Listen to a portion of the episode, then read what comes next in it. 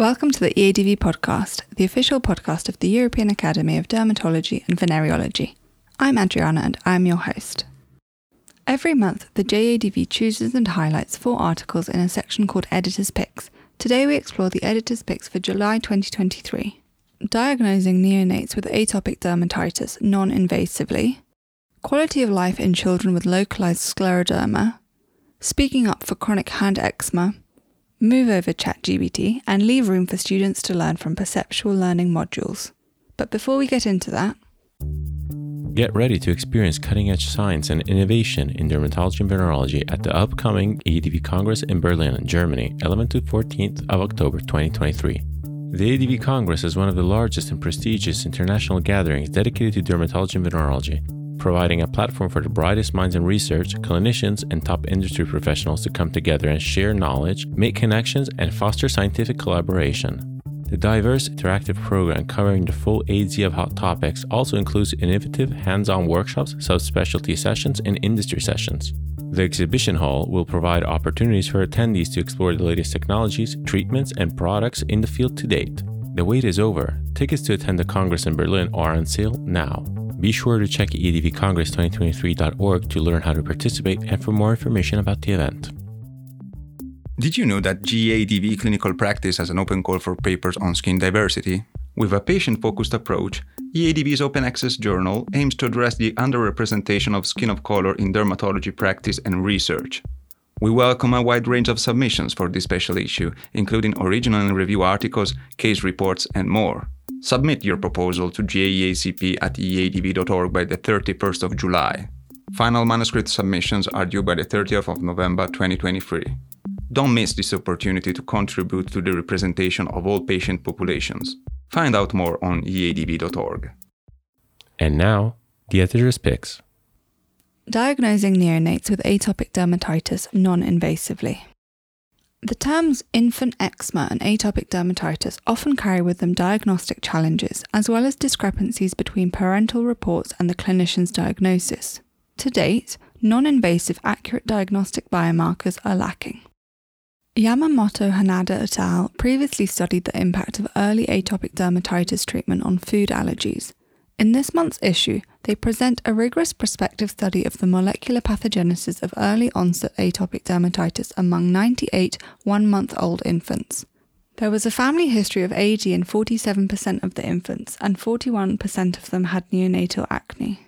A non invasive RNA analysis in sebum oil blotting film identified molecular changes that characterize the pathophysiology of AD in infants, downregulation of genes related to barrier function, and elevation of inflammatory marker expression, i.e., genes related to Th2, Th17, and Th22 type immune responses.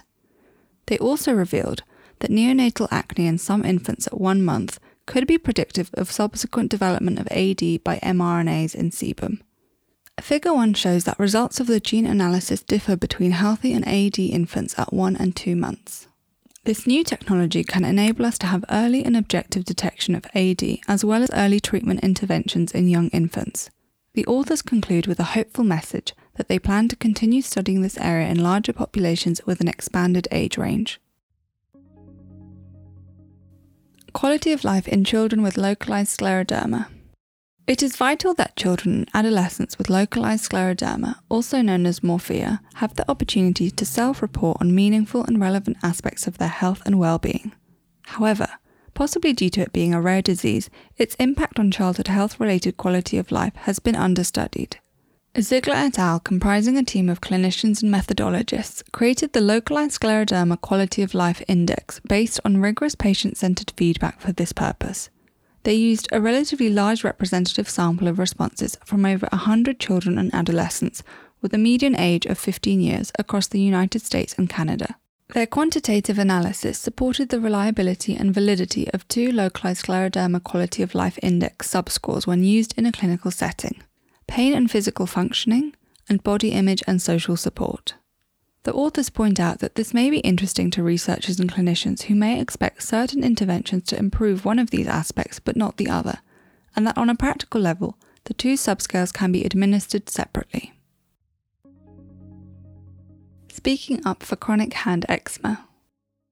Ronch and colleagues present their qualitative study of the perspectives of individuals living with chronic hand eczema. This condition impacts many domains for patients, from their ability to work and sleep disturbances to concerns about the appearance of their hands. A total of 60 European study participants who were treated for their chronic hand eczema in seven outpatient specialised clinics described the high social and emotional impact of the disease. Five main themes and also sub themes were identified. They reported valuing physicians who listen to them and keep searching for solutions.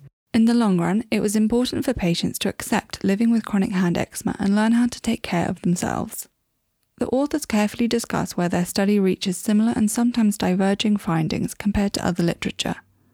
Their focus on advocating for the patient to speak up and voice their needs is a good reminder for all clinicians caring for patients with chronic dermatological conditions.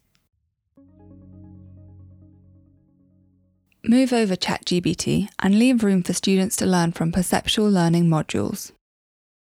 This title and interesting figure may have purposefully caught your eye when scanning the journal. This month, Salava and colleagues present a study about an eye catching method of learning for students. Methods of perceptual learning have been used to enhance intuitive recognition and both visual and diagnostic skills. In this study regarding undergraduate dermatology training, they observed that perceptual learning modules increase diagnostic accuracy, fluency, and student perceived confidence, along with long term learning retention, with post tests at 6 to 12 months. Figure 2 illustrates the mistakes that occurred when making a diagnosis. For example, the actinic keratosis was most frequently confused with squamous cell carcinoma. The authors conclude that perceptual learning modules can be successfully integrated with traditional teaching and used as self assessment tools or online exams. Moreover, they believe that there is extensive potential for a wider use of perceptual learning to improve non analytical visual skills in dermatology, e.g., in postgraduate education, dermatology education of general practitioners, and medical education in general. Our first article was mRNAs in skin surface lipids unveiled atopic dermatitis at one month by Yamamoto Hanada and co authors. Our second article was Cross sectional quantitative validation of the pediatric localized scleroderma quality of life instrument, a disease specific patient reported outcome measure by Ziegler and co authors. Our third article was Chronic Hand Eczema in Europe Patient Experiences and Perspectives in Qualitative Interviews by Ronch and co authors. Our fourth article was Perceptual Learning in Dermatology, a Finnish cohort study of undergraduate medical students by Salava and co authors. Of course, all of the research presented today can be found in the Journal of the European Academy of Dermatology and Venereology. Though you can find free access and open access articles, EADV members benefit greatly by having access to all articles and content. Before you go, a quick favor. If you're a regular listener of our podcast, we would love to hear from you. Your feedback will help us improve the show and develop episodes that you are interested in hearing. To participate in this short survey, simply follow the link in the show notes of this episode. Thank you for your support, it means a lot. We look forward to hearing from you. Until the next episode, take care of your skin.